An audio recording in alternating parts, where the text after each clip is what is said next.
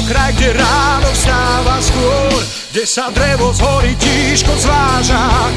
Je to Slovensko čarovné hrdé, mám ho rád.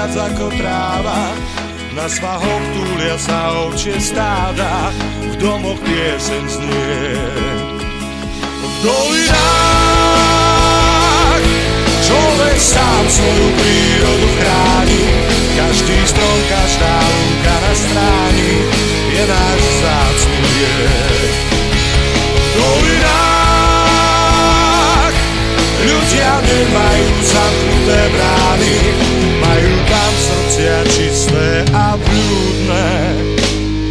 Ako prúdy riek.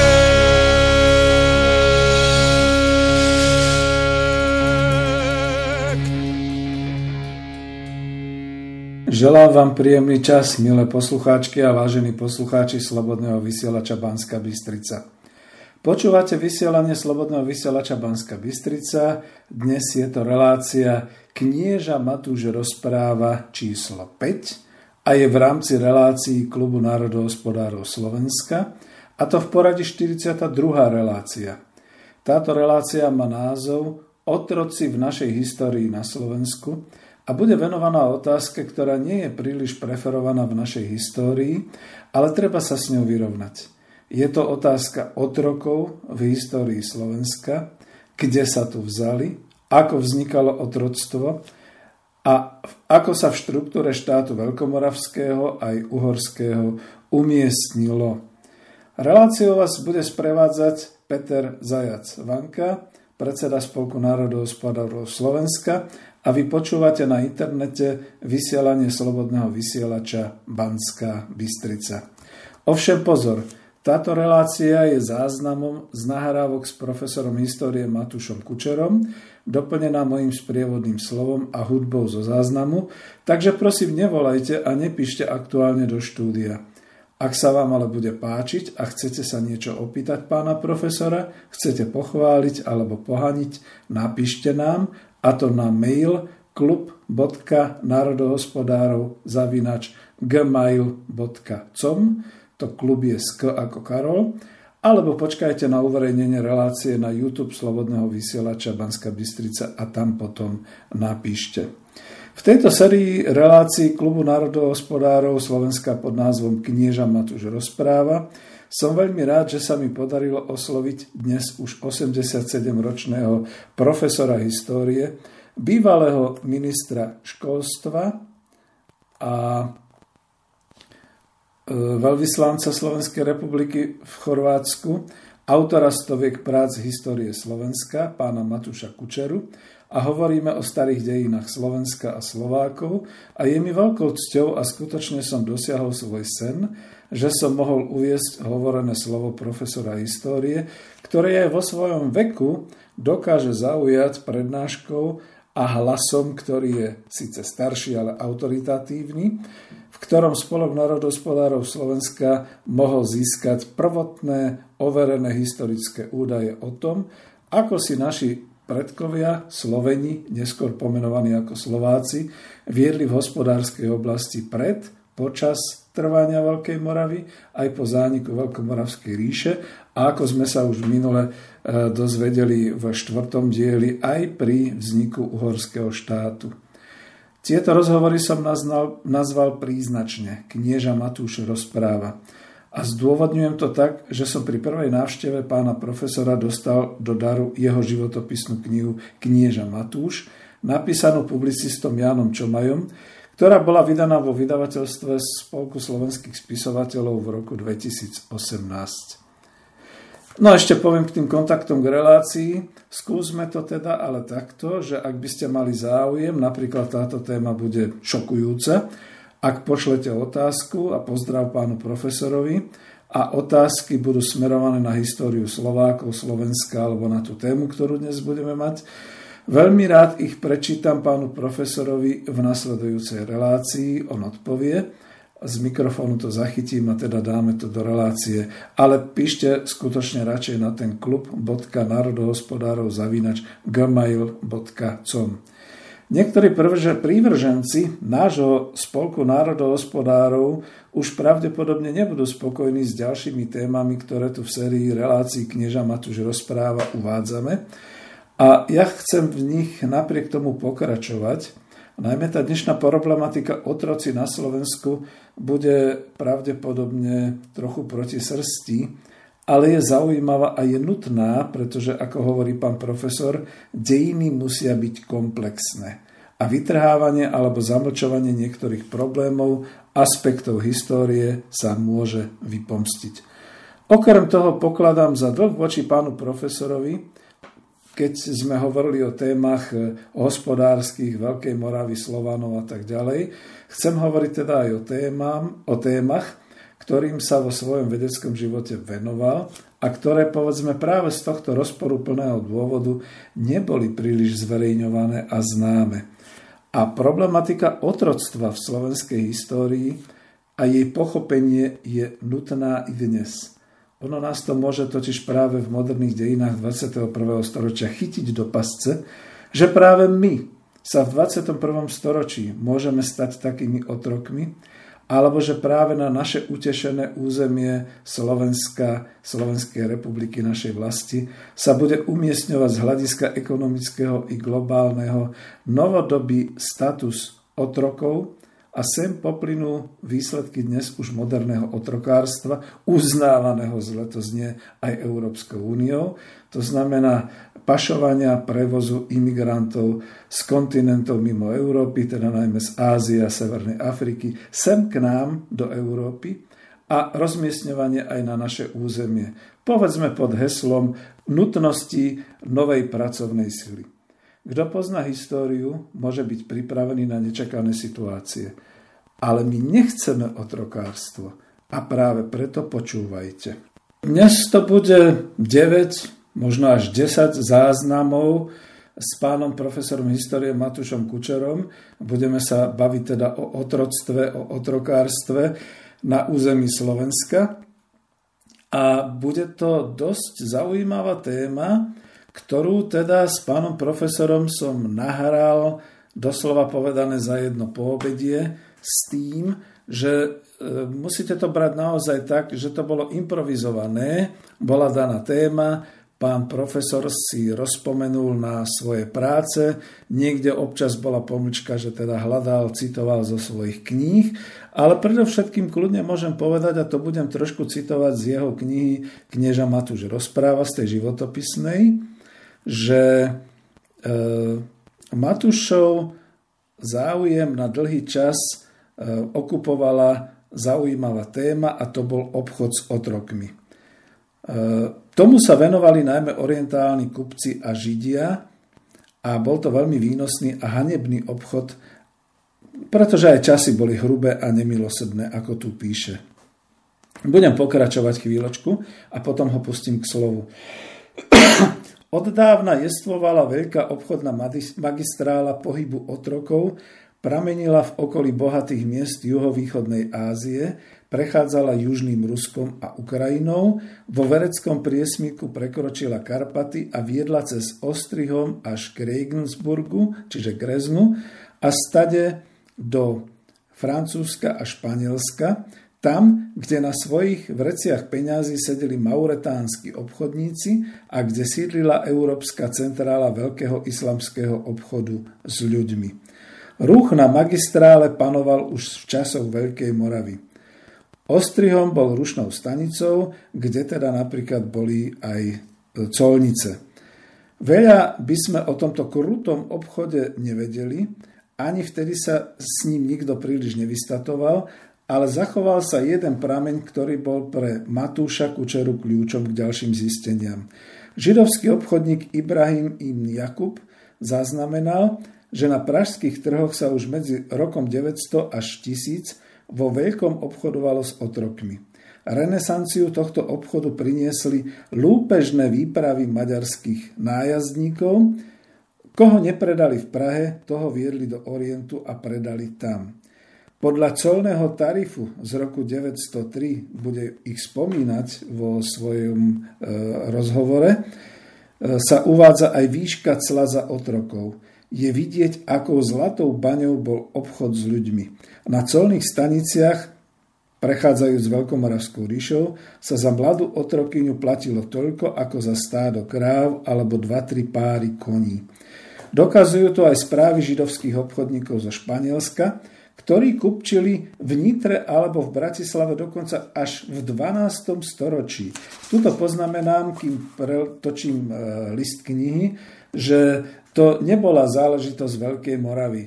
Jednoducho, tak ako dnes hovoríme o globálnom obchode, vtedy existoval nejaký cezkontinentálny medzinárodný obchod a tou zlatou komoditou, tou najlukratívnejšou vlastne boli otroci. Tak ako ste počuli, tie cesty fungovali a možno potom poviem ešte aj príčinu, aj pán profesor sa toho dotkne. E,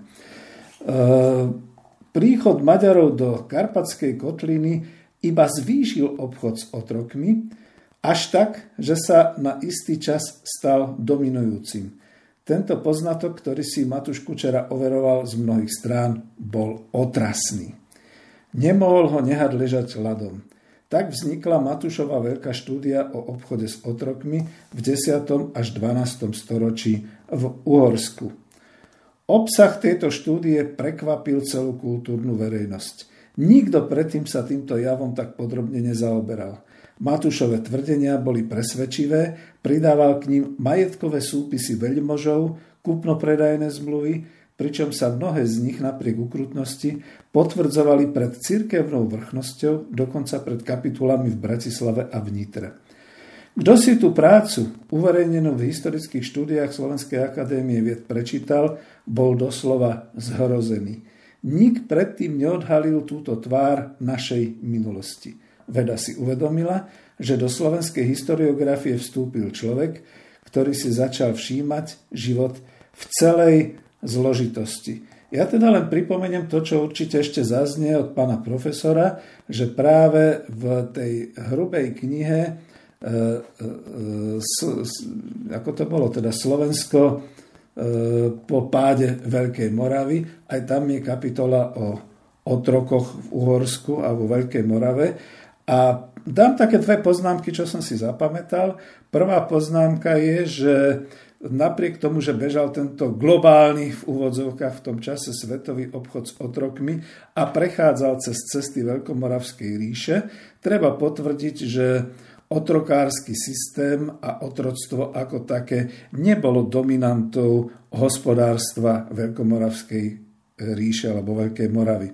Druhý poznatok, ktorý mám od pána profesora Kučeru, a keďže som si prečítal jeho rozhovory, tak to radšej doplním takto, je v tom, že e, napriek tomu, že e, starí Maďari sa usádzali tu priamo v Podunajskej nížine a odtiaľ to robili výpady.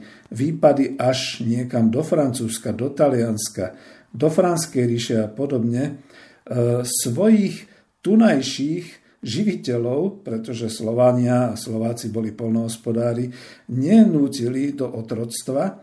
Skôr to bolo také, že ak sa k ním teda slovanské kniežata niektoré pridali, to sme hovorili, holili si hlavy a podobne a chodili s nimi na zboj, množstvo otrokov, ktoré priniesli z týchto výbojov, sa potom usádzalo aj tu priamo v Podunajskej nížine, potiažmo potom v niektorých slovanských sídliskách. Takto to treba pomenovať. No a potom už len na záver tu jednu vec, ktorú aj pán profesor e, potvrdí. Otroctvo a otrokárstvo na Veľkej Morave a potom v Uhorsku malo trošku iný význam ako ten, čo tak trošku drsne romanticky poznáme z rímskych štúdií alebo potom z tých štúdií, ktoré e, boli niekde o otrokoch z Afriky v Latinskej Amerike a v Afrike.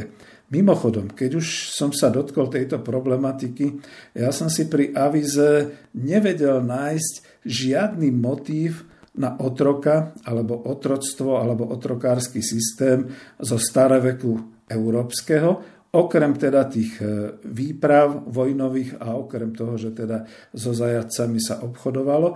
A všetky tie obrázky Černochov a všetky tie obrázky tých otrokov z Austrálie, z Latinskej Ameriky, z Afriky, dokonca z Ameriky, ktoré v súčasnosti vyvolávajú ten obraz o otroctve a otrokárstve, e, u nás v európskom kontexte príliš neplatia. Bližšie a lepšie to vysvetlí priamo pán profesor histórie Matúš Kučera. Počúvajte. Milí moji poslucháči, zrejme, keďže počúvate cez také zvláštne médium, ktoré ja ani nemám, internet, tak e, mne sa, mne sa zdá, že vám to môže začať trošku ináč dnešné vy, vysvetľovanie. Vedíte sa všetci narodili už v čase, no, kedy sme odložili ten starý režim. A ja toto, o čom vám dneska chcem rozprávať a o čo chcete vypočuť, som písal v hlbokých 50. rokoch, mm. kedy som sa len triasol, či som tam dosť dobre zamontoval aspoň jedného z klasikov. Marxizmu, leninizmu. Lebo ma furt vyhadzovali tedy z fakulty. Veď ja som aj do tej náboženskej knihy najstaršom vysáli, keď povolili s mojim úvodom, zamontoval som súdruhu Angelsa to viete, to bolo ponímanie v tom čase života a smrti. No a ja som v tomto šate napísal štúdiu na požiadanie svojich kolegov, historikov na fakulte aj mimo fakulty. Keď som povedal, že teraz ma veľmi zaujala štúdia, ako to bolo s otrokmi a otroctvom u nás na Slovensku. To bola otázka, čo som sa chcel opýtať. Čiže Takže všetci zbystrili uši a hovoria, čo ty, ty o tom niečo vieš? Hovorím pravda, že veľmi veľa. Otrokárstvo na Slovensku? A ja som napísal štúdiu o otrokoch v Uhorsku. Malo skoro 100 strán. A vyšla v historických štúdiách, to bol taký zborník vedľa historického časopisu, a dostal som za ňu aj honorár, to v čase to bolo vyše 2000 korún. A za tie, to boli ten hnusný socializmus. Ročný, e, mesačný plat. Mesačný plat.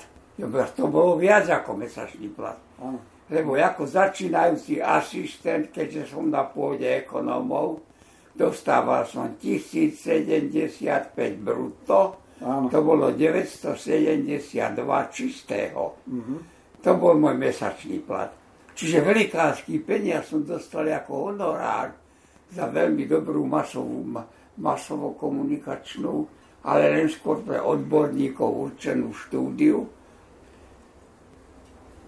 A viete, čo za ňou za ten peniaz stojí. Stojí tam moja malá drevená chatka, osvieti ma noh, lebo za ne sme doviezli tie olezané guláče z pregliekoviny, z hodonína a postavili sme slubovú chatku 5,5 na 5,5 a ešte to som mojimi rukami postavil. Starý pán uh, Hradil mi pomáhal, robotník z nafty. Ten sa na mne presvedčil, že aj inteligent vie narábať sekerkou, kleňovou pilou, lebo elektrinu sme nemali. A tak moja štúdia o otrokoch v Úhorsku bola zúročená, milí mladí priatelia. Ak sa k nej dostanete, je to zaujímavé čítanie, lebo som to zobral poriadne. Keď som sa dneska do toho pozeral, obdivujem, aké obrovské kvantum maďarskej literatúry som načítal.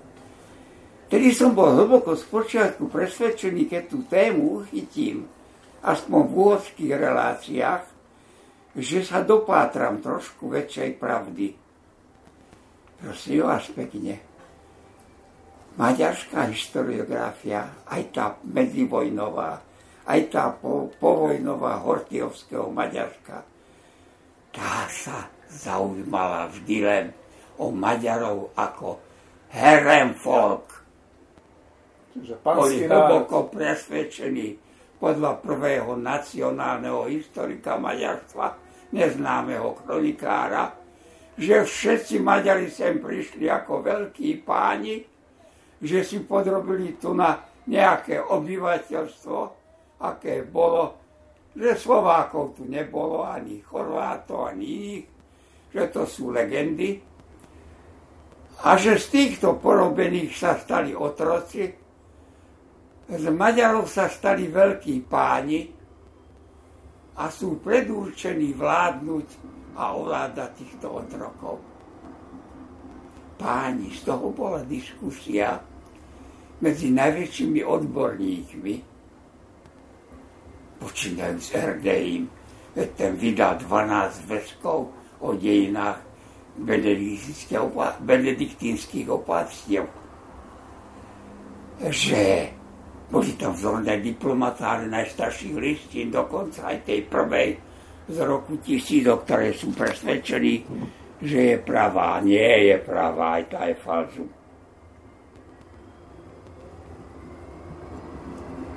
Aj, aj tá je falzum. A ja som celú tú diskusiu, boli to tisícky strán, jej prvú etapu, potom druhú etapu za Hortiovského Maďarska medzi Homanom, to bol minister kultúry fašistickej vlády, ale ináč dobrý historik, znalec peniaz, peňazí a menovej politiky. No a potom ešte aj tú tretiu komunistickú. Keď prišli z Moskvy Erik Molnár a Emma Ledererová ako židia, ktorí tam ušli a vrátili sa a zakladali novú predstavu, ale aj ty túto tézu ktorú táto stará maďarská historika vytvorila. Uhorsko-otrokársky štát. Ejha. Lebo všetky, ktorí tam posadíte až do príchodu Maďarov, mohli byť len otroci a Maďari mohli byť len páni. A tak všetkým tým, ktorí dneska sa čudujú, že niektorým maďarským nacionalistom prší do nosa, hovorí, vedí ich vychovali k tomu ich intelektuáli k tomu vychovali. A mne trvalo 4 roky, zakiaľ som vytriezval z tejto hlúpej literatúry. Pretože som si postavil tézu. Tak ja to už nemôžem študovať ako komparatívny systém mať slovensko-maďarský. To nejde. Maďarská historiografia stvorila pre 9. storočie, aj v čase, keď tu ešte neboli, nacionalistický štát, ktorý potláčal všetky iné nácie, najmä slovanské, Slovákov medzi nimi. Tak som povedal, tu nemá tu, ak sa chcem dopátrať odpovede na tú otázku, musím zahrnúť strednú Európu, to znamená okolité štáty, aj Rakúska, Nemecka, Francúzska, etc. Územia. Ale v prvom rade musím poznať, ako to bolo v iných slovanských národov. Veď polovicu obyvateľstva tej doby tvorili Slovania. Tak musím začať čítať literatúru Rusku. A čítal som ju v štádiu, kedy sa lámala Boris Dmitrevič Grekov, ktorý napísal najviac a bol medzi nimi najmúdrejší. Jeho kievská Rus je taká učebnica starých dejí kievské Rusy a Kieva, ako moje postavy veľkomoravskej histórie a iné knižky, krásne to Slovensko a tak ďalej. To je dobré vedieť. Až na to, štúdium. že sa zlomila, hoci vyšla 34 ňou vychádzali ešte aj ďalšie práce a smysl. E, môžem ich menovať, nebude vám hlavy zaťažovať. E, ale na to prišla 51. geniálna práca Jozefa Vyserianoviča Stalina o marxizme v jazykovede. Mm-hmm. Jeho prvá veta tohto geniálneho diela mm. znela Jazyk je dorozumievací prostriedok. My sme sa ako takí mladí trulovia uchechtávali, že keď budeme starí, bude jazyk pre nás aj iných dorozumievací poriadok. Že súdruh Stalin je dosť málo skúsený ako Gruzín, že Gruzínsko je zrejme zaostalé. A v intenciách súdruha Stalina zmenili závery o otroko, veľká Rus, aj s variakmi, ktorí prišli od severu, tých povedali, že tam neboli a ohlásili. Musel som ich hneď pozrieť, čo robí polská historiografia. Pán profesor, tým, potom tá ruská historiografia bola zvláštna, to zasa, keď budete čítať, pán profesor Kožunský, ktorý som sa poznal aj korešpondoval, pán profesor Neusíchin a iní, napísali dve knihy o vzniku feudalizmu vo Francúzsku a v západnej Európe. Naraz som mohol určité komparácie robiť aj cez ruskú literatúru, ale sovietského typu. Musel sa pozrieť, ako Poliaci a najväčšia osobnosť.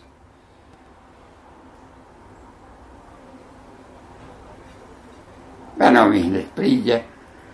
Napísal 5 zväzkov počonky polsky. Tymienecky.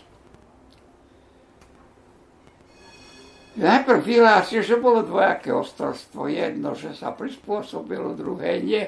Na prvom zjazde ho zmietli ako sirotu a mladí napísali nové tézy.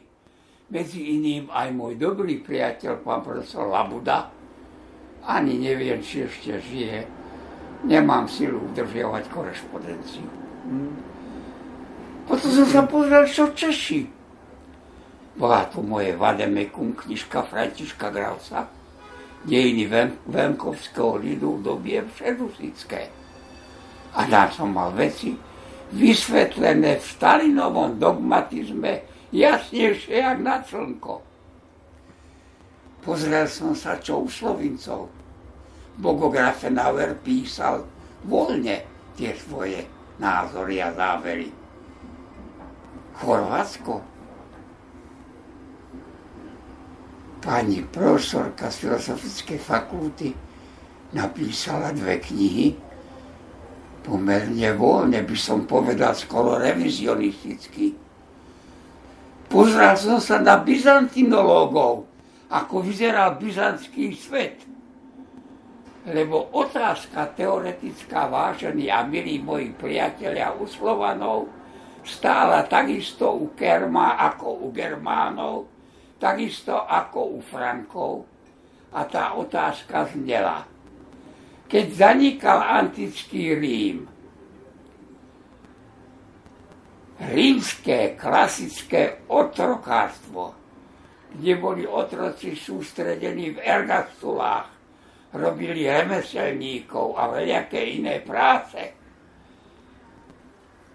Či oni tvorili nejaký prechodný stupeň k feudalizmu a vznikla z nich feudálna spoločnosť s klasickým zemeplánom a jeho poddaním. Ukázalo sa, že nie. To isté bolo u Germánov, to isté u Frankov, to isté u Slovanov polapských, kde prišla nemecká kultúra do veľmi silnej slovanskej spoločnosti, ktorá zasa zasahovala hlboko do dnešného západného Nemecka, do Porínia a Vesfálska. Srby. Teraz to isté bolo v Byzancii. Pán profesor Každan a Pavlušková a iní, ktorí som čítal, mi nepotvrdili, že byzantský feudalizmus vyrástol z antického.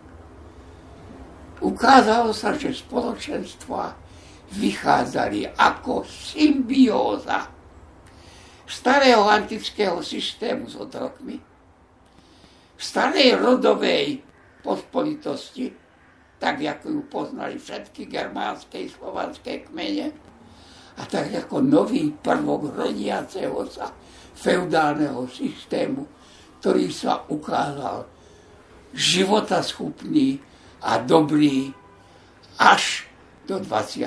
storočia v mnohých krajinách. Mm. Až keď Chruščov dal povolenie, že mužik z dediny mohol zvláštne povolenie cestovať do okresného mesta a kúpiť si tabák, aby si mal čo nažgávať cigaretky.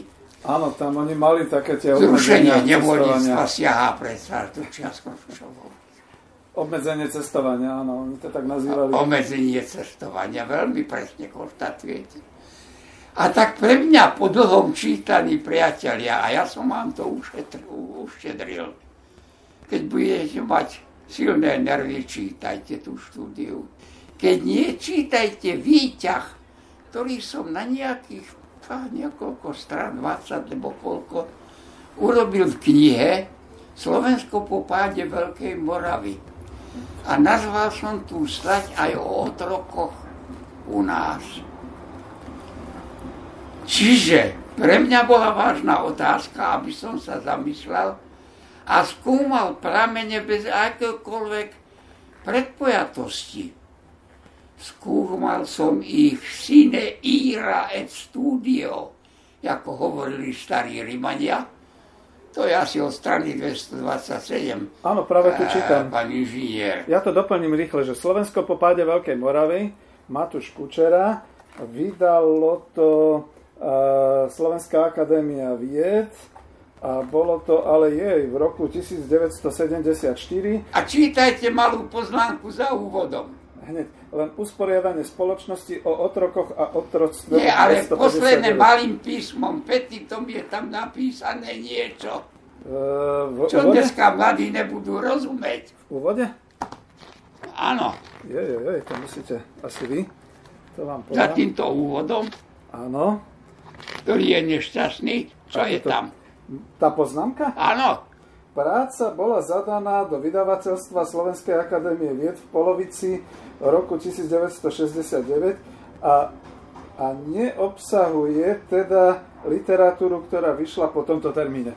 A kniha vyšla v 74. Hej. Priatelia, starý dobrý komunistický režim a moji nepriatelia ma toľko rokov nechali čakať, aby toto moje dielo, na ktorom som pracoval 10 rokov a ktoré položilo základy hospodárskych a sociálnych dejín starého Slovenska Čo, na a ktoré zodpovedalo základné otázky, aby vyšlo. Len ja som bol furiant, bol som mladý, napísal som do úvodu, keď to v korektúre, že priatelia, nebojte sa, bude ešte druhý a tretí diel tak môjho starého Slovenska. Lebo ja som to chápal, že tu je pandant ku knihe počaského profesora Václava Chalupeckého, z ktorým bola tá veľká diskusia v 30 rokov, a že ja teda napíšem nové staré Slovensko. Že v tom budú hospodárske a sociálne dejiny obrátené na najobyčajný mizera plebs contribuens. Jeho dejiny vypíšem, jeho život, jeho bývanie, jeho zamestnanie, jeho veci. A tak je kniha aj koncipovaná. A povedal som tým, ktorí nebudú spokojní, že nebojte sa, bude druhý, tretí diel a potom som im aj povedal v jednej diskusii, že druhý diel sa bude volať vznik veľkého feudálneho vlastníctva a šlachty. O šlachte sa tedy nespelo nič hovoriť. Slovenské šlachty. Bola ale vykorišťovala tých poddaných a bolo ju treba ničiť a likvidovať. A tretí diel mal, mal byť ranostredoveká kultúra a boli to kroniky, letopisy, listiny a iné kalendária a podobne. Priatelia milí, ktorí tvoríte, prosím vás, nikdy nenapíšte na Slovensku, že bude pokračovanie a bude ďalší diel a on je vzácný. Na Slovensku vždycky, nech bude režim akýkoľvek, nájde sa dosť vašich osobných nepriateľov, ktorí vám tú hlavu utnú lebo pomsta a nenávisť je kde si v génoch tohoto nádera, národa, ktorý aj nás miluje, mám ho strašne rád. A kladiem si aj inú otázku, odkiaľ sa to vzalo, prečo to tu je a prečo to potrváva po tisíc ročí. To sú tie inteligencie potom, ktoré dnes nazývame kaviarňami. To sú áno, áno, a bohužiaľ v inteligencii, nie tých dobrých dedinských ľudí, tí si to v krčme vyrozprávajú zrozumiteľným jazykom, ale časť tejto slovenskej inteligencie, no podívajte sa, dostal sa mi do ruky teraz ten zoznam tých, ktorí spísali, že chcú zachovanie Československa a nechcú, nechcú samostatnú republiku. To už je pozde. To už no všelikoho by som tam čakal, že tam bude Lasica ako prvý podpísaný to by som nebol čakoval, čakal. A prešiel som tým zoznamom a musím vám povedať, že mi bolo do plaču. By som si kladol otázku, čím preboha vám tento národ ublížil? Veď vám dal vzdelanie zadarmo. Dal vám dobre bývanie, dobre bývate. Dobre ste sa poženili, chodíte k moru, Nastavali ste si a kúpili dokonca aj chaty na tom more, chalupy. Chodievate, máte dobré autá. Životná úroveň len po roku 2000 vám stúpa už od 40%. Tej inteligencii. Áno. A prečo tak nenávidíte ten národ? Prečo mu nedoprejete aspoň kúšik slobody a tvorivosti, ktorú nikdy nemal? to je veľmi na zamyslenie, či je to dedičstvo ťažkého postavenia historického Slovákov, alebo máme nejaké gény, ktoré sú špecifické pre nás, Pán lebo profesor, je aj medzi Čechmi. Už, už toho robíme trošku dialog, ale mňa to teší, lebo stále ma trápila tá otázka po páde Veľkej Moravy, ako je možné, že tie slovanské kniežatá, ten Hond, Poznaň a ostatní nebojovali proti Maďarom, ale dali sa na ich stranu. Išli s nimi aj na lúpežné výprady, aj si holili hlavy, aj si delili. Lebo to boli tí páni, to bola tá inteligencia vtedajšia, však boli Jasné, vychovaní kresťanskí. Ktorí poznali svet a niečo vedeli. Ktorí sa vlastne odnárodnili. No ale prosím priatelia, aby ste ma nekritizovali, že som vám ušiel od témy. Aha, jasne. Vraciam sa k nej. Otrokárstvo. Tak ja som musel tých otrokov začať od gruntu. A zistil som, že už na Veľkej Morave, o ktorej sme si dorozprávali, mali k tomu naši Slováci svoje slovo, ktoré iní Slovani ani veľmi nemajú. Rab. Rab, áno. A je v živote metodovom, keď starý metod zomrel, a to by som mohol čítať, ale vy si to aj nájdete sami, že na jeho smrti plakali veľkí, malí, bohatí, chudobní.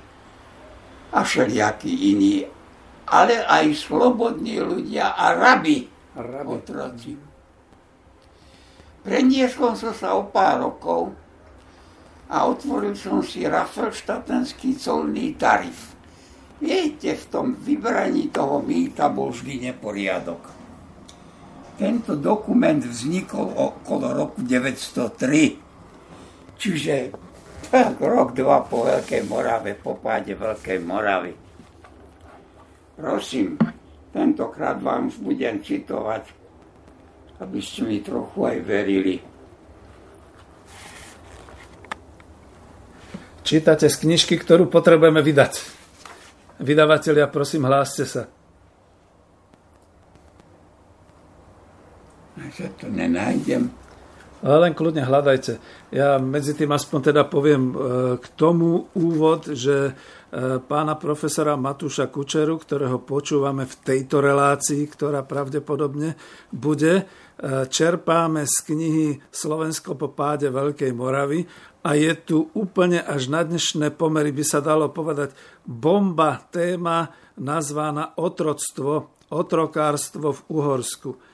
A to potom znamenalo, že skutočne sa môže meniť aj pohľad na tieto naše ranné dejiny, ktoré tu boli, pretože skutočne vlastne ešte z čias družín slovanských a z týchto čias, keď teda to boli vlastne len rodiny, ktoré sa spájali do družín, v tej chvíli, keď vznikli kniežatstva, keď vznikli kniežata, keď sa stabilizovala alebo vytvárala rano feudálna spoločnosť, v tej chvíli sa tu udialo niečo, čo pán profesor Matuš Kučera definuje práve tým vzťahom Eh, tých, ktorí boli dobíjani, ktorí prehrali vo vojnách, ktorí sa dostali na naše územie ako otroci. Ale neboli to otroci, povedal by som, slovanských kniežat, to už bolo za Uhorska.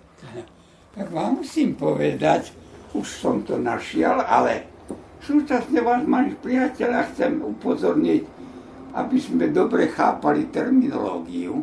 Počúvame. To naše otroctvo, už som povedal na začiatku, sa veľmi odlišovalo od toho antického. A viete, kto to už veľmi dobre postihol? Byzantský historik Prokópios.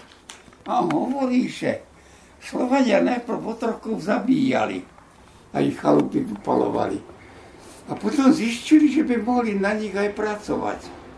Títo otroci. A že zaviedli taký druh zvláštneho otroctva. Nebol si väčšným grébe a strictus, väčšine pripútaný k hrudia, väčšine uväznený.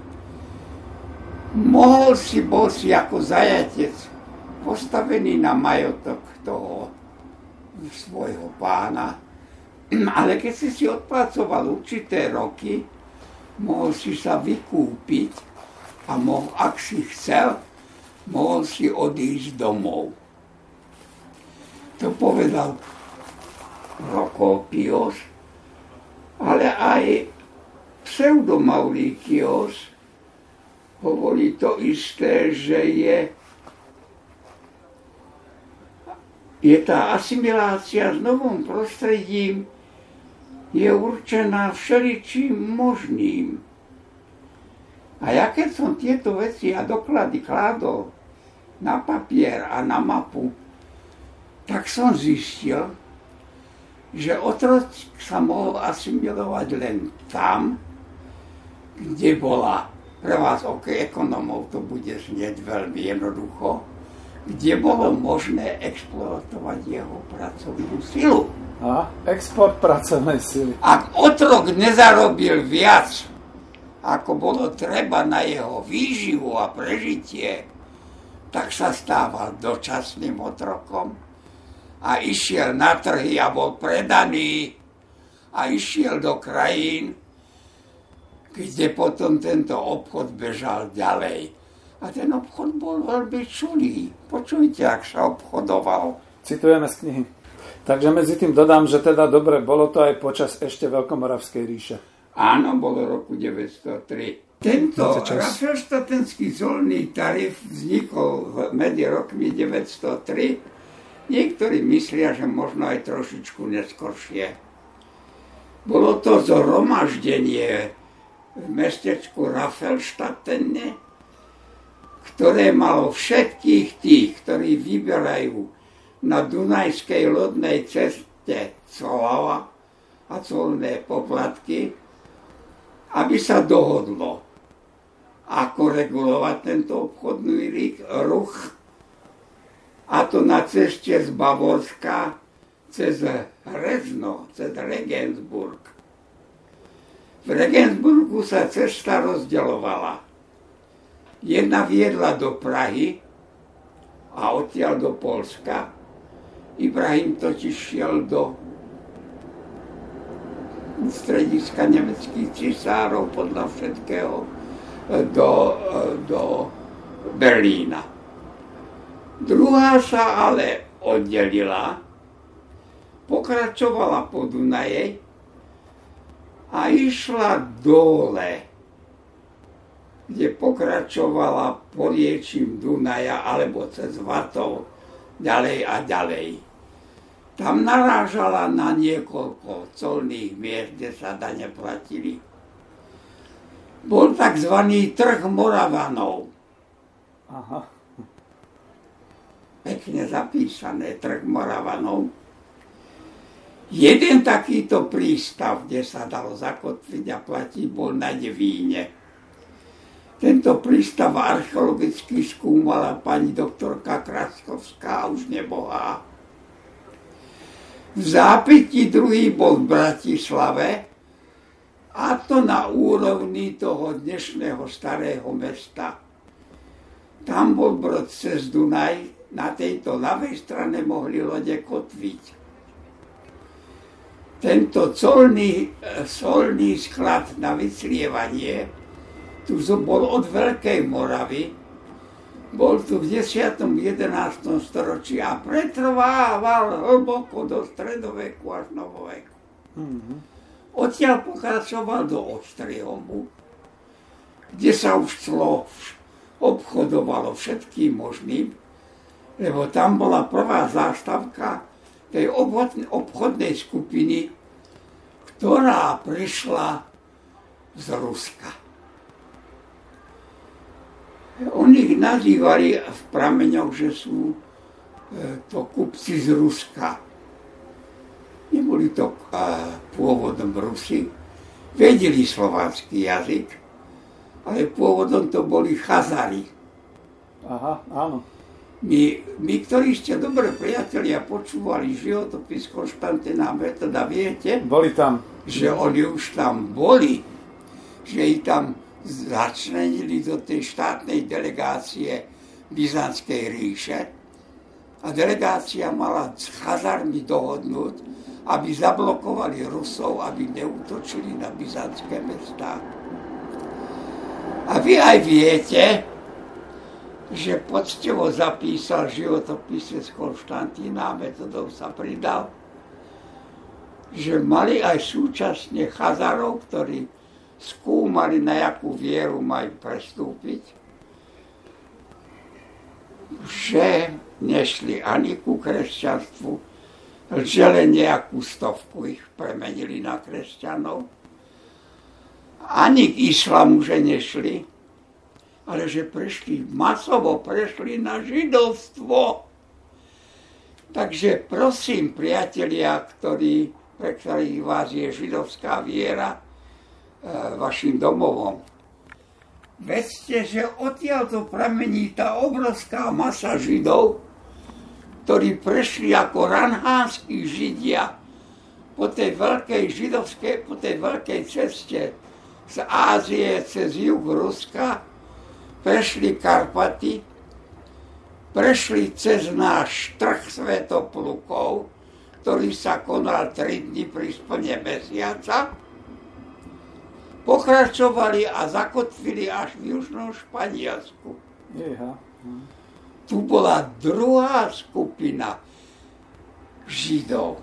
My sa teraz pletu, ktorí sú eftalickí a ktorí sú tí druhí. Tam bola tá druhá autochtónna skupina Židov, ktorá tam prišla z Blízkeho východu, z Fenície, zo Sýrie a odtiaľ. A tam boli hlavné trhy na otrokov. Takže ten obchod, ktorý držali v rukách Židia, išiel potom naspäť, jednak cez Prahu. A tam Ibrahim ibn Jakub, ktorý bol v službách španielského kráľa a išiel do toho nemeckého mora niečo vyjednávať. Všeli, čo si vnímal. Bol, bol prekvapený, že mo, to je prvý záznam o Prahe, Praga. Praha je mesto z kamená vápna. Aha. Má murované stavby. Veľmi lacné je obilie a jačmeň pre kone. Nemajú peniaze, ale platia také, takými šatôčkami, ktoré nie sú ničo k ničomu, ale sú z plátna. Prosím, priatelia, odtiaľ máme slovo platiť. Plátno, platiť. Mhm. Platilo sa šatôčkami, ktoré boli asi nejaké zvláštne, alebo zvlášť tkané a boli vzácne. No a zaujímal sa jedno, že trh je plný, ale plný otrokov. Ale že už nepokračujú hore do Polska, že prídu obchodníci z, z Uhorska, všetkých vyberú a tými tiahnú na byzantské východné trhy. Tí idú cez Moravu, Slovensko, Bratislavu, Ostrihom, na Vacov a idú dole do e, píše do Karkoáku, alebo kde tie názvy nedokázali ani editori, nedokázali spresniť. Na tieto východné trhy, kde ich predávajú. No a cena cestou naberá. Napríklad v Panonhalme Panonhalma to je kláštor Hneď. v Panonii. Ja to len v tomto takzvanom, budem čítať, prosím, ak vás neunavím. V tomto takzvanom Rafelštatenskom colnom poriadku sa o obchode na Dunajskej tepne píše, citujem, Slovania, ktorí za obchodom prichádzajú z Rugie, teda z Ruska, alebo z Čiech, kdekoľvek by dostali miesto pre trh pri brehoch Dunaja, alebo kdekoľvek v krajine Rothalskej alebo Ríckej, zrejme niekde v Nemecku. Pán profesor Mitterauer, rakúsky historik, sa pokúša lokalizovať. No niekto, niečo mu vyšlo, niečo nie. A tu sa platí za náklad osla a spolu z vosku dve masioli ak by chcel kupec predávať otrokov alebo kone, zaplatí za jednu otrokni až jednu tremisu. Toľko aj za žrebca.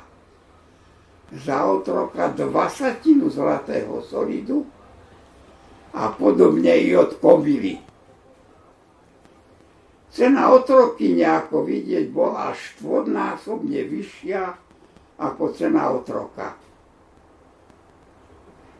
Colný poriadok ukazuje, že inštitúciu otrokov a obchod s nimi podunajskí Slovania poznajú. Kusný pramenný materiál nedovoluje však presnejšie objasniť hospodárske a správne postavenie otrokov vo Veľkomoravskom štáte. Máme zachovaný jeden prameň a neho pripisujú svetému metodovi zákon súdný ľuďem.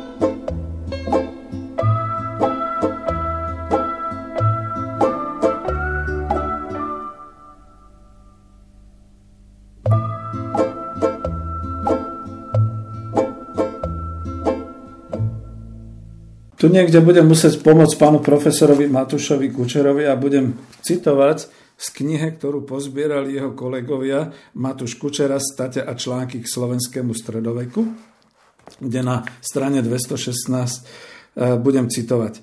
Maďarská historická literatúra Temer ako celok tvrdí, že dobité slovanské obyvateľstvo sa dostalo do otrockých vzťahov, ktoré boli rozhojňované a upevňované po celé obdobie lúpežných výprav maďarských družín do Európy a tieto otrokárske vzťahy sa stali prevládajúcim výrobno-spoločenským systémom v 10. až v 12. storočí.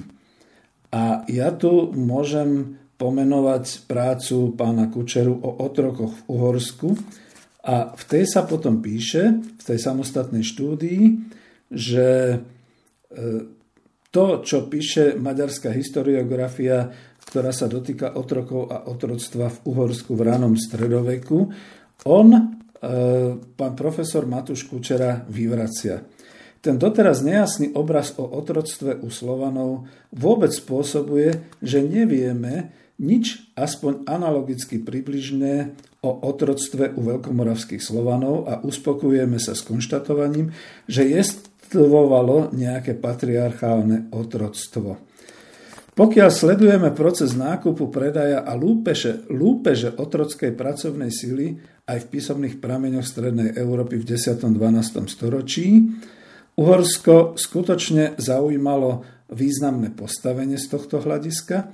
Otroci sú do Uhorského kráľovstva privádzaní z tradičných starých pražských trhov, kupujú sa v Polsku, Bulharsku, v okolitých krajinách, podobne zajaci z Polsko-Českej vojny za Břetislava I. a tak ďalej. Zdalo by sa teda, že Uhorsko je konzumentom početnej pracovnej otrockej sily. Ale od 10. storočia sa zároveň s prameňou dozvedáme, že nákupcom tejto otrockej pracovnej sily je židovský a izmaelický element, ktorý je v Uhorsku veľmi početný, má dokonca svoje významné sídla, napríklad v Nitre, v Ostrihome a inde a nadobudol tu významné hospodárske postavenie. Činnosť, ktorou sa zaoberá, to znamená nákup a predaj otrokov, sa nezačína len v Uhorskom kráľovstve, kde by sa odrazu po dobití územia objavila veľká masa otrokov. Je to činnosť star, staršieho dáta, to pán profesor vysvetlí, že teda skúmal aj pramene okolitých národov a tento kupecký element Židia a Izmaeliti e, v období lupežných nájazdov maďarských družín do Európy e, získaval nové zdroje pre otrockú pracovnú silu a tým aj možnosť oživenia trhu.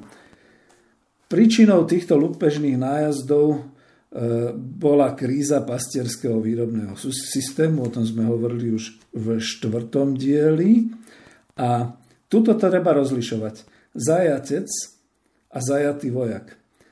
E, ak teda nepobili e, svojho nepriateľa a tí sa dostali do zajatia, boli zajatí vojaci, tak to znamenalo potom, že u všetkých barbarských kmeňov to bolo ponímané ako ulúpený inventár, stáva sa plnoprávnym vlastníctvom svojho majiteľa, ktoré môže, ktorý môže s ním ľubovoľne naložiť.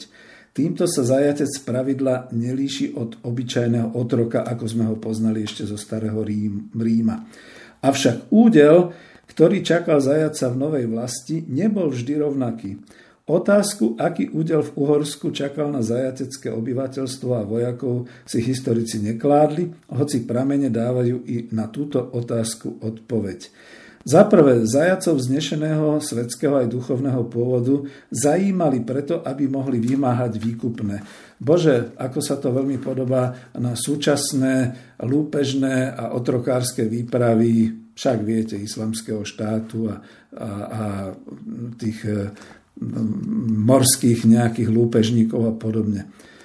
Druhá časť a druhá otázka je, že nás najviac môže zaujímať skupina zajacov, otrokov, ktorá bola u nás usadzovaná na pôde. E, v tejto súvislosti treba riešiť dve otázky. Či možno dokázať v, v ranostredovekom majetkovom usporiadaní prevahu rozsiahlých organizovaných majetkov takého toho typu e, otrokárskych veľkostatkov, alebo ako to vlastne je. Tu je veľmi významná práca pána profesora Matúša Kučeru. On zaviedol aj ten pojem dušník, to sme už mali, že teda otroci, ktorí sa usádzali na pôde, ktorých teda veľmož alebo ten majiteľ, ktorý prišiel z výpravy vojenskej, usadil na pôde, tak tí v podstate pracovali u neho na pôde.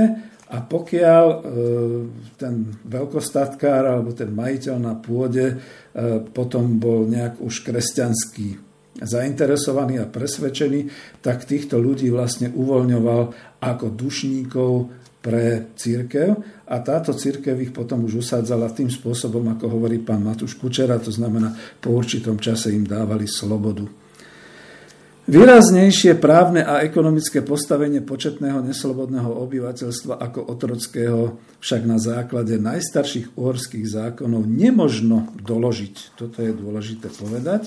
A už sa tu blížim k záveru, pretože problém otrokárskych vzťahov na Slovensku treba uzavrieť. S existenciou otroctva a otrokov sa stretávame v Uhorsku od 10. až po 13. storočie a ojedinele ešte aj v 14. storočí. A rozbor celého pramenného materiálu ukazuje, že o prevahe otrokárskych výrobných vzťahov nemožno hovoriť a otroctvo, pokiaľ sa vyskytlo v polnohospodárskej výrobe na niektorých majetkoch svetskej šlachte, skoro mizne. Takže toľko na ten e, úvod, aj keď teda je to škandálna téma otroctvo, ale myslím si, že sa veľmi veľa originálneho dozviete priamo od pána profesora Matúša Kučeru. Poznáme jeden právny poriadok, ktorý sa zachoval z neskôrších odpisov, volá sa zákon súdny ľuďom. Doteraz neustala história o tom, kde vznikol, ako vznikol. Len každý vie, že predloha mu slúžila byzantská ekloga, zákonník. A tak mnohí usudzujú, že jeho autorom je metod. Ovšem, že priatelia, ja som mnoho ten text čítal. Ja vám musím povedať, že je to tak s ním, ako so všetkými zákonmi Možno to niekto, a možno aj ten metod aj spísal. Tie pôsty a strašné tresty a kresťanské. Na to nebola veľkobratská spoločnosť pripravená. Ten zákon bol v šuflíku a ten sa nedodržiaval. To hovorím ja ako kritický historik. Tak mne to vychádza. Lebo ja ho mám možnosť porovnávať so zákonním, zákonmi svatého Štefana, Ladislava a Kolomana, ako aj so synodami, ktoré sa udiali za Kolomana v Uhorsku. To je všetko 11. a 12. storočie. Len o jednu generáciu vzdialené. A jeho predlohou zase bol bavorský zákonník. Mm-hmm. Veľmi blízky strednej Európe. Čiže ak by som začal komparáciou týchto zákonníkov, dospel som k presvedčeniu, že zákon súdnych ľudí sa nepoužíval. Aj tých Štefanov sa veľmi slabo používal. Každom zákone sa pomaly a každej druhej, tretej hlave zákona sa opakovalo, aby sa vyberalo cirkevný desiatok. To znamená, že boli problémy s jeho vyberaním, keď zákon niekoľkokrát to utvrdzoval, odával. Zrovna tak museli byť problematické zákony okolo, že 10 osád nech postaví kostol na vhodnom mieste a spolu, aby ho užívali. Zdal sa mi realistické zákon, že karhal tie kočovné maďarské dediny, ak ako pohania od takéhoto kostola utekali a nechceli na ňom byť. Ale to už je druhá časť, ktorej sa my budeme vo vlastnom Ota Uhorsku venovať. Len som chcel ukázať, že to otroctvo už na Veľkej Morave fungovalo, prežívalo s ňou a malo rízo, rízo obchodný zámer. Hmm. Časť tých otrokov sa mohla udomácniť a aklimatizovať aj na Slovensku. Ovšem, že keď ja sa preberám kláštornými listinami z 11. 12. aj svetskými listinami z počiatku 13. storočia. Mne to ekonomicky vychádza tak, že církav najviac bojovala proti otroctvu.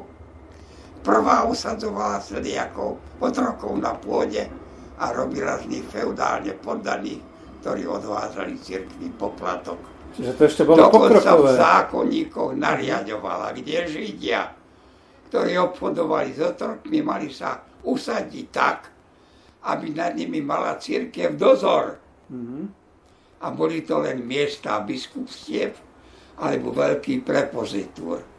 Ak teraz počúvajú Nitrania, tam, kde je, sú dneska Párovce, tam bol v stredoveku tzv. Mons Judeorum, vrch Židov. Popísali nám ho ešte aj dvaja Židia v 12. storočí, Jeuda Kohen a ten druhý, a už som aj zabudol. Vedel som ich, jej, ten jeden tam bol veľmi nešťastný. Kúpil si Iregu otrokyňu a nie, ona mu ušla.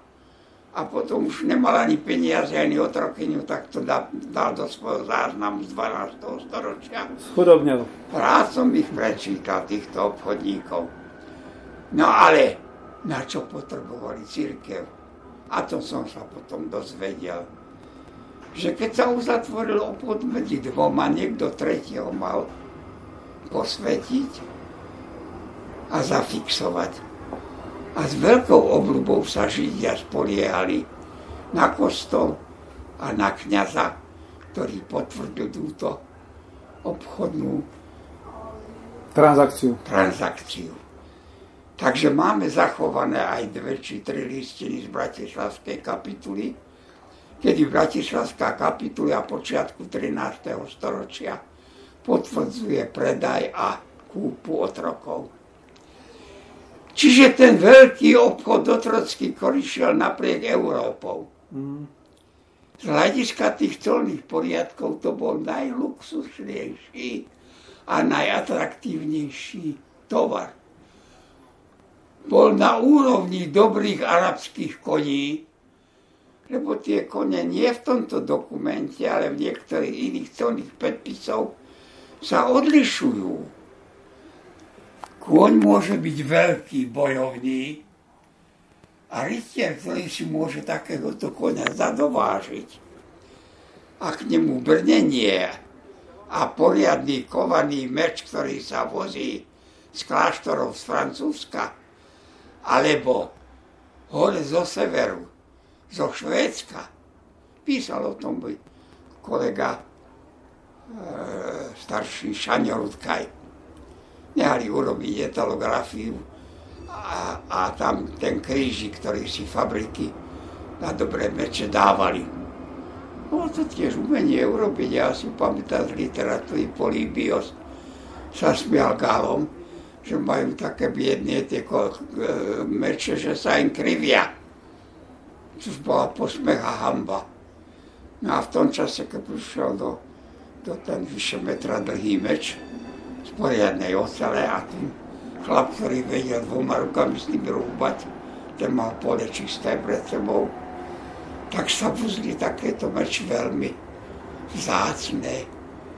Ja by som dodnes rád vedel, ako sa takýto vzácný meč tak bohato vybíjaný drahými kameňmi, osítol v Hornom Liptove. No, nejaký pozostatok nejakého kniežaťa alebo bojovníka. Ja by som povedal, že to je tam schovaný Svetoplukov meč. Aha, ten Svetoplukov meč. My máme krásnu legendu, prečo to nikto nenakrúti na film. Ale to je en passant, jak hovoria medzi nami dievčatmi. Pri našom výklade otroctva sme prišli k tomu, že aj, do, že aj kláštory kupovali otrokov, ale hneď ich aj púšťali. A aj naši dvaja vierozvestovia nemali v tom čistú ruku.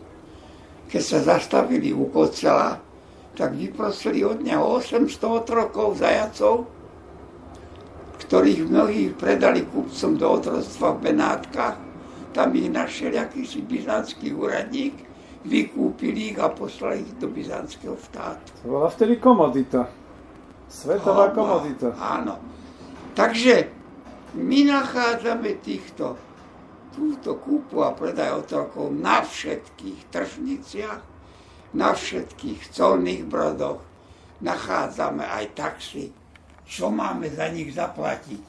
A to bolo šokujúce, že to nebrali ako nejakú zvláštnosť ľudia, ktorí k nám prišli zo Španielska a z tej otrokárskej Európy španielskej.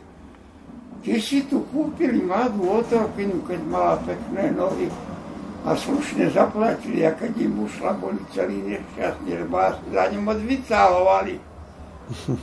No a potom v listinách začal som veľmi pedantne, keď začali súpisy podaných, začal som veľmi pozorne sledovať ich mená. A to drák, drahý, kúpený. Potom bol vendek na trhu kúpený.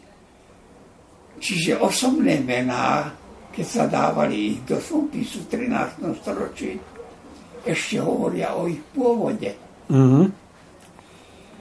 Takže zrejme Uhorsko, pokiaľ tie jeho polnohospodárskej časti, a my vieme, že tu boli veľké polnohospodárske časti, za Svetopluka živili veľkú ríšu a obrovské vojsko Trnavská tabula. Priatelia, nie je náhodou, že najstaršie asymetrické radlo máme zo Záhorské, Slovenské máme zo Záhorské Bystrice. Aha. Mm. To nie je to, že to boli záhoráci. Takisto máme z Požitavia. Spoliehal som sa veľmi, že archeológia pomôže v tejto veci. Je mi ľúto, nepomohla. Pán profesor Eisner aj si myslel, že keď má tých 700 tisíc, 200 či koľko neboštíkov v Devinskej Novej Vsi v doby z doby samovej ríše, že tí, čo sú pochovaní len v takom plitkom hrobe, že sú otroci. Má moja kolegyňa, spolužiačka a kamarátka e, Zlata Čilinská, no, aj aj vydala, možno sa už aj nazvala. Dala dokupy okolo 1100 hrobov z oblasti Požitavia. Okolo Prše robila veľký výskum. Tá sa musela dištancovať do svojho učiteľa, pána profesora Eisnera. Hovorí, to sa nedá urobiť. Ja viem vycítiť, vyčleniť obchodníkov, remeselníkov, bojovníkov. A potom takých šliakých ľudí, ktorí nevieme zaradiť. Nepatria ani pod tým hrobom bojovníkov, ako ich poddaní, alebo tak, že by boli s nimi pochovávaní, ako to bolo v predchádzajúcich obdobách, nie. A tak my nevieme v archeológii dokázať, aké boli sociálne vzťahy medzi tými neboštíkmi, ktorých vykopú. Trochu sa na mňa hnevali, keď som sa ich pýtal, že či už majú tú kovovú knižku na trhu a, obča- a v nej vyritý občanský preukaz. keď to tak vedia. Hovorím, priatelia, nemôžete sa celkom otrhávať. Oni sa za socializmu strašne radi trhali od histórie. Tam boli nenapadnutelní. Žiadne nemožtík nemal vypísanú ani nábožnosť, ani či bol luterán, či katolík, ani odkiaľ bol a či tam len putoval a prechádzal. A tak oni boli vychytená historická skupina a ich riaditeľia sedávali na UV a pri víne ako pečený varený. No a keď sa začala diskusia o pomere medzi archeológiou a históriou, do ktorej som chcel vstúpiť, ale keďže som bol furt vyhadzovaný z tej fakulty, tak som radšej nevstúpil, nemajte mi to za zle, ale nebol som z Babelí, len čo som si niekde sadli, náhlas som trúbil tie svoje posmešné poznámky, ako chcú odlíšiť sociálne skupiny a najmä ich vzťahy, no. ktorá je vzťahy podriadenosti, nadriadenosti, vzťahy poplatnosti a slobody. Hovorím, priatelia, to nejde z toho materiálu. Ale oni o to sa pokúšali a to bola tá veľká diskusia 50. rokov, či Veľká Morava už bola feudálny štát, či nebola tam nastala aj, tam som napísala aj štúdiu a vyšla aj po nemecky a bola hodne citovaná aj v ostatnej Európe. Ale bol to triezvý poznatok, že tá spoločnosť bola diferencovaná majetkovo, lebo mala pomenovanie, ale nič nevieme o ich vnútorných vzťahoch. Lebo ak sme stvorili pre nejaký objekt pomenovanie, musíme v rámci formálnej logiky priznať, že ten objekt existoval. Ak slovo otrok sa objavilo oslovanou, ale s iným významom všade, tak nebolo praslovanské, alebo ešte staršie. Lebo v slovinčine je dieťa otrok. Aha. To je už právny vzťah. To je človek, ktorý nemôže hlasovať, nemôže svojim hlasom niečo určovať. Tak bolo definované ako dieťa? Ako dieťa. Uha, no, to sa nebude páčiť.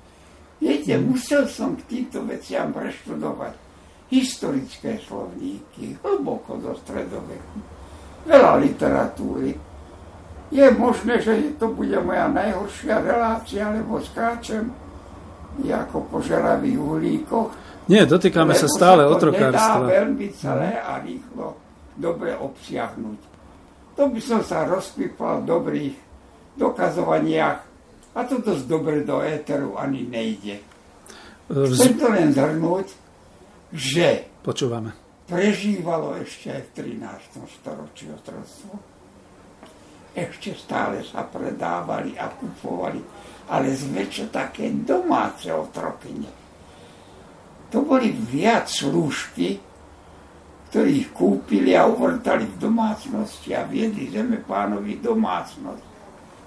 Alebo to boli takí tí cirkevní poddaní dušníci, o ktorých som vám už vyprával. Áno, mali sme to v relácii. Aj tí boli v cirkevnej organizácii.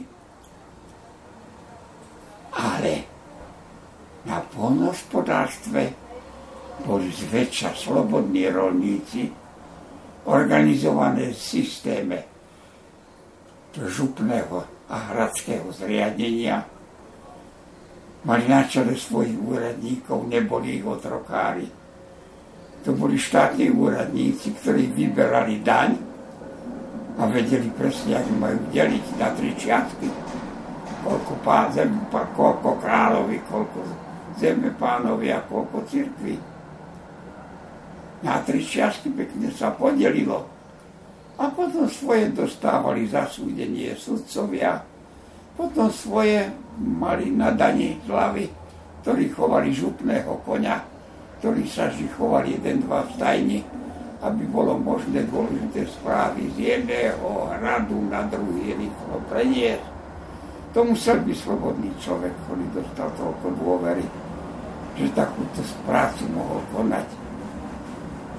Ináč zaujímavé, že keďže cesta išla od hradu k hradu, tak naša tvrdá cesta kamenná sa volá Hradská. Hradská, áno. A my by sme si to mali vážiť, že máme takéto slovo, ktoré je Hradská, po Hradskej, žiadna diálnica.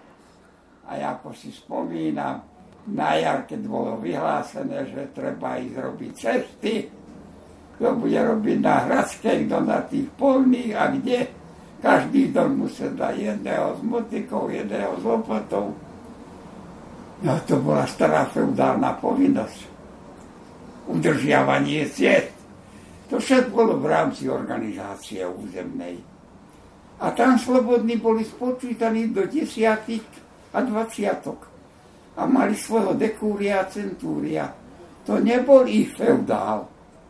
To bol štátny úradník, ktorý keď sa nastúpilo, keď bolo e, vyhlásenie vojny a nastúpili chlapi do, po desiatkách, odrátal, ty a ty zostanú doma, ty pôjdeš do vojny. Ty a ty zostanú doma, ty pôjdeš do vojny. Keď bolo treba nejaké iné veci riešiť a ísť iné, no to bol systém. Ja som ho popísal v štúdii o, deseti, o desatinej a stotinej organizácii na Slovensku. A to neboli otrocké ergastulá tam, kde museli byť prepravovaní po suchozemskej ceste. Dozvedáme sa z jedného obskúrneho prameňa, že tí obchodníci, aby im neušli a mali veľkú skupinu otrokov, preplichli ich da, da, dlane dierov, previekli špagát, spoločným špagátom ich spojili a takto ich nehali pošlou cestou pochodovať na tie trhy. Poslucháčom, že či netrpeli otroci počas nejakej tej prepravy, a to ste práve teraz objasňovali, že jediné, čo bolo po, po suchozemskej ceste. Nemohol skočiť do vody, bol priviazaný k, e, k, k lodi. Pán profesor, ale mám takú otázku z tých romantických predstav, aj keď sú to otroci že u nás sa hovorí, že otroci to, sú, to boli tie znamenia, kde boli e, za ucho chytení tými e, takými náušnicami, zános chytený takými náušnicami. To sú fantázie alebo z iného sveta. Aha, nie sú v hroboch. Mhm. Čiže... Pán môj milý to, to novinár, takže ja som v tomto ohľade komplexný historik. Ja, nie som, ja nemám ako kone tie capky na očiach. Som školený filológ. Čítam všetko, čo priatelia archeológovia vykopú.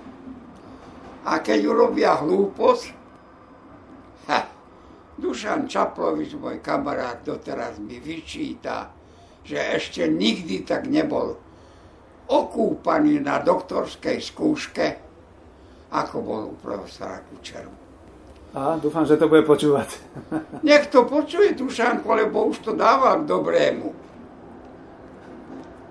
Slovenská archeológia uverejnila článok o Čaplovi Čape, neviem akého, že a znova sme objavili novú dedinu, o ktorej historici nič nevedia. Bolo to tu na južnom Slovensku. Ja sa pozriem tuto, že by mohla byť zaniknutá dedina, ale buď je zanikla v 13. alebo zanikla potom v tým veľkých morových epidémiách 14. a 15. storočia. Prišiel na skúšku Čaplovič. Dal som mu to ako otázku a začal vyprávať Hovorím, áno, áno, Dušanko. To historici o tom nič nevedeli. Opak je pravdou, že páni archeológovia nevedia čítať. Tu máme dve listiny o tejto zaniknutej osade. Aj kto ju vlastnil, aký mala podaných a ako tam ľudia nažívali. Tak poďte, budeme čítať latinský text. Na skúške je to prístupné, keď je skúška zo stredovekých dejín. Duša nám podzalial, už sa videl byť vyhodený. Hovorím, viete čo, ja to za vás prečítam, aj preložím. Ale pekne vás prosím, páni archeologovia, tú svoju nabubralosť, že objavujete svet, odložte. Dejiny sú vždy komplexné. A aj táto zaniknutá dedina tu bola. Aj keby sme ju nemali akurát v listinách zapísaných, môžeme povedať, keďže nebola objektom predaja alebo kúpy, keďže nebola objektom, že by ju panovník niekomu daroval, a museli sa vyčistiť nové hranice novou komisiou. Vtedy nemáme nárok mať ani jeden riadok o tejto dedine a bude tam nepretržite žiť ešte aj v 15. storočí. Oni vy sa snažte ukázať tú kontinuitu mm. života a spôsobu života a nehneď vyhlasovať, že historici o tom nevedeli. Keď nebol zachovaný prameň, dôvodov môže byť x, tak Dušanko s červenými dušami som ušami som mu zapísal známku a mal aj skúšku zo slovenských dejín, ktorú vyžadovali archeológovia, ja neviem prečo. Asi Točí, ktorý bol historik, nielen archeológ, asi ako predseda komisie, vyžadoval aj tú skúšku na malé rigorózum zo slovenských dejí. No a mňa to postihovalo.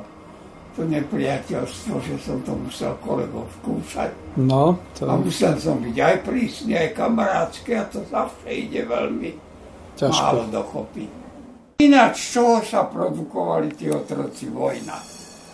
No to som chcel, že z čoho sa produkovali Áno. otroci? Z vojen? Dve veci si môžeme ešte tak doplniť a doplniť si zvedavosť našich poslucháčov.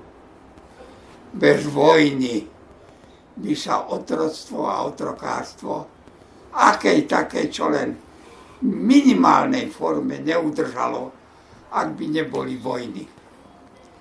Každý zajatec bol považovaný za majetok toho, kto si ho zajal a dovliekol do svojej krajiny a stal sa jeho otrokom.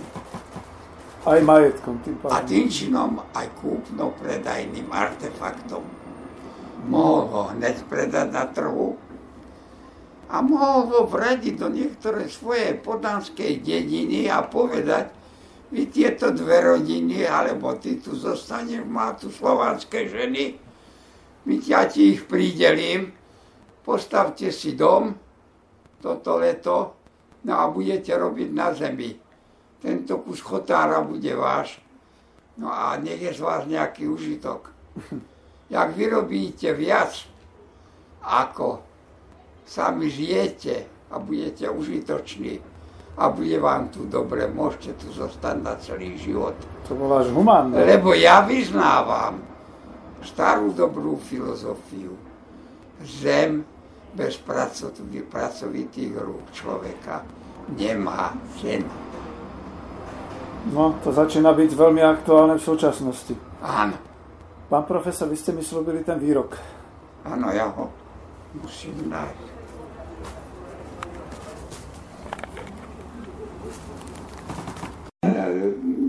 Veľkovážská spoločnosť nebola nejakou občinou s demokratickými princípmi a podobné. To, to je ilúzia, to je romantická predstava herderovského typu, ktorý už ani štúrovci e, jej neverili. V živote metodovom, čo je vážny historický prameň, o, o jeho pohrebe svätého metoda sa píše. Čítam, a ľudia, nesčíselný národ, Je ten preklad taký kostrbatý sa staroslovenčiny. Zhromaždivší sa, odprevádzali so sviecami, plačúc, dobrého učiteľa a pastiera. Mužské pohlavie i ženské, malý i veľký, bohatý i chudobný, slobodní i rabi, vdovy i siroty, cudzinci i tuzemci, neduživí i zdraví, všetci. A na inom mieste sa hovorí, že v papeské listine, keď Svetopluchovi píše, Judices, to nie sú sudcovia, to sú veľmožní, ktorí spravujú župy primátes, judices, koľko je tam ďalších témov. To by som eh, musel nájsť, keď píšem o štruktúre Falkovarskej spoločnosti. Vybral som všetky tie termíny, lebo sa tým zaoberala jedna brnenská kolegyňa a ako si jej ten obsah dosť nevychádzal. Je to dobré, keď to vedľa toho postavíme aj niektoré staroslovanské termíny z iných slovanských krajín a potom nám ten obsah niekedy sa aj dokreslí. Aj to je taká pekná práca, ktorá čaká tu kompara, komparatívna mm, slovanistika. Mm. Slavistika by som povedal. Pán profesor, ja dúfam, že zaujmeme natoľko hlavne študentov a mladých, aby sa tým začali zaoberať. Zaoberať, áno. To bolo veľmi dôležité, užitočné. Lebo je dosť veľké základy urobila medzivojnová a povojnová historiografia. Tá medzivojnová bola poznačená právne historickou školou a verila právnu a právnym nariadeniam. Že právo je veľmi zvláštne.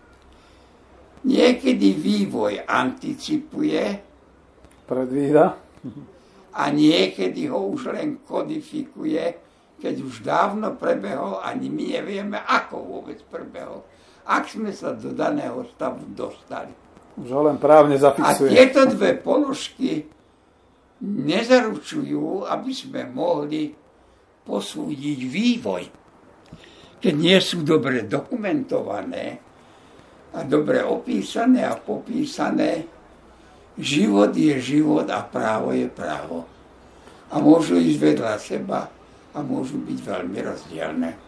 Pán profesor, ešte toto nehávam v zázname, nahrávam to, ale tu by som chcel, ako veľa, veľa sme teraz popracovali, ale trošku ako keby záverom by som chcel aj povedať to, že viete, my tu tie dejiny a ja vás takto trošku doslova skúšam a žiadam a prosím a vy hovoríte, kvôli tomu, že vyzerá to tak, ako keby si e, Slováci, slovenské obyvateľstvo tu na Slovensku chcelo zopakovať svoje nešťastné dejiny tým, že my sme teraz od roku 93 samostatná Slovenská republika. Už sme ale integrovaní do Európskej únie a znova sa deje niečo ako v tom uhorskom štáte, že sa rozpúšťame. Ano, ale ja sa nebojím. Počúvam vás. Pán šéf reaktor redaktor. Lebo vývoj ide zvláštnym spôsobom. Krachujú celoštátne, štátom vedené alebo aj bohatými súkromnými inštitúcie, ktoré by mali tieto veci zachovať, uchovať, rozvíjať. Kašľú na ne, politikárčia, hádajú sa, podrývajú sa, e, plávajú kde si v oblakoch jedna časť inteligencie chce byť inde a nie na Slovensku. Hmm. To všetko je veľké nebezpečenstvo, ja uznávam. Ale na druhej strane, sledujte vy, prosím, čo robí aj miestná kultúra, miestne dejiny. Áno. Nadšenci obnavujú staré zrúcané hrady, čo sa za republiky Česi postavili si už za štátne. My to robíme, ale s veľkým nadšením. Opa, op, nemáme hlbokú nenávisť voči šlachte, ktorá žila medzi nimi. A tak tie kaštiele a zámky, ktoré postava, začali stavať od 18. storočia, opravujú a robia z nich kultúrne siene, ktoré budú slúžiť všetkým občanom mestečka alebo okolitých dedín. Áno, obnovujú sa, dokonca aj trosky rôzne. Vydávajú knižky o sebe. Áno. Chcú, aby niektoré veci, ktoré urobia, boli zapísané, aby ich mohli aj vystaviť. To sme my urobili. To nie je obyčajný hlúpy krčmový lokál patriotizmus, aj keď ja aj ten krčmový uznávam. Ale to je niečo, čo je spontánna vlna národného občianského vyžitia. Najmä vtedy, keď si uvedomujú, že nerobí to ani štát, ani štátne úrady. Ide to keď ešte aj povedzme, keď si vezmeme taký úrad, ktorý je nesmierne vážny po vnútri, justícia. 50 až 60 ju tvoria ženy a národné má 80 dôvery k nej. Ani a má 80 nedôvery, tak by som tak, sa vyjadril. Áno. Takže to sú veci, kedy potom človek hľadá niekoho a niečo a prichádza v miestnej kultúre skupina nadšencov, prichádza na púte. Dneska som si doplnil štatistiku, lebo vás som v telefóne otravoval. Nie, dobre sa Mne to počúvalo. To Duchovná obnova. Hej. Že keďže národ stratil akýsi idol alebo ideál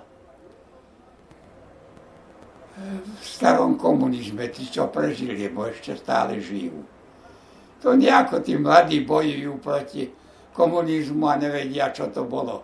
No, to je najhoršie. To je bublina. Čiže to už nechce.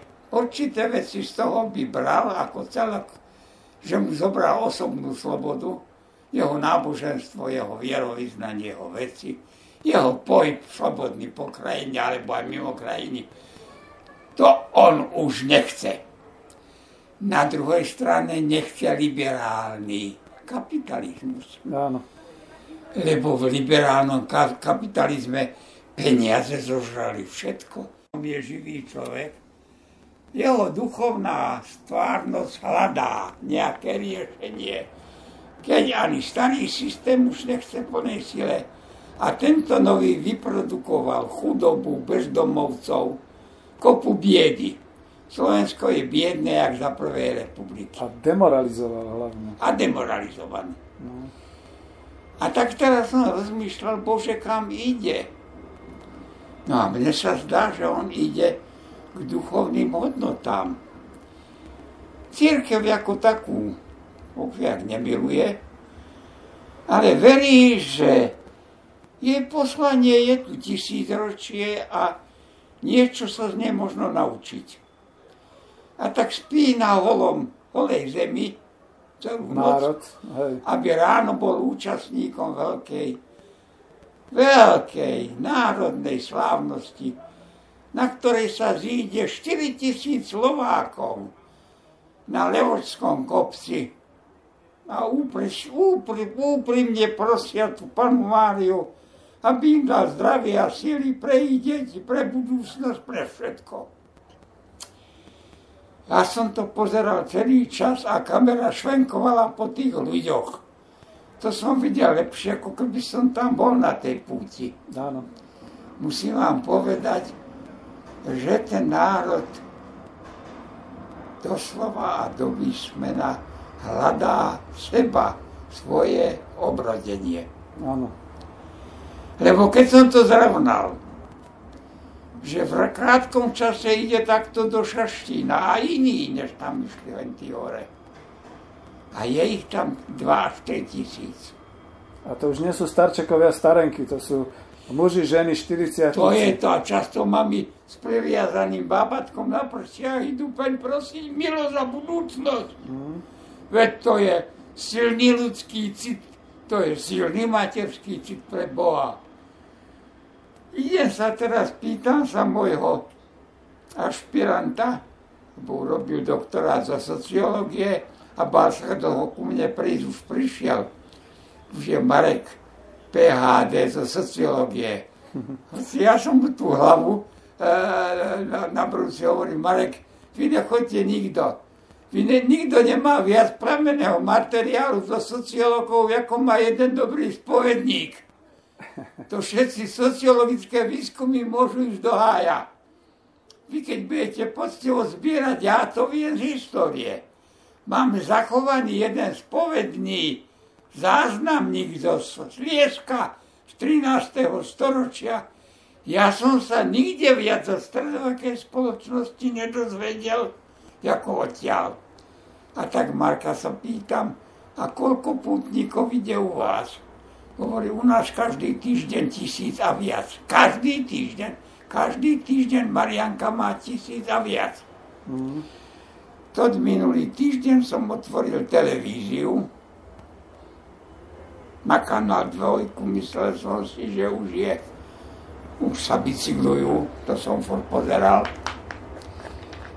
Tam vám bola nejaká púť v dedine, kde je malý murovaný kostolík, všetko vám stálo pod stromami. Omšu viedol nejaký kňaz, ani nie biskup. Nie, že nejaký biskupský úrad niečo organizoval. Bolo tam minimálne 2 až 2,5 tisíca oduševnených ľudí ako vy hovoríte, celé rodiny. Bol, bol, bol, bol, bol, biskup, bol ten svetiaci z Košic. E, dekan mal privítanie a to všetko. Boli bohoslovci, bolo málo mníšok, ale bol dobrý spevacký zbor, neviem odkiaľ, a dýchovka, tiež neviem odkiaľ. To mali asi požičané, to z tej dediny nebolo. To bolo profesionálne oblečenie, aj tak ale na tom placi pod tými stromami bolo 2000 ľudí. Oduševnených ľudí. Keď to spojíme aj s tou obnovou pamiatok a toto duševno, tak je, to, je to optimistické.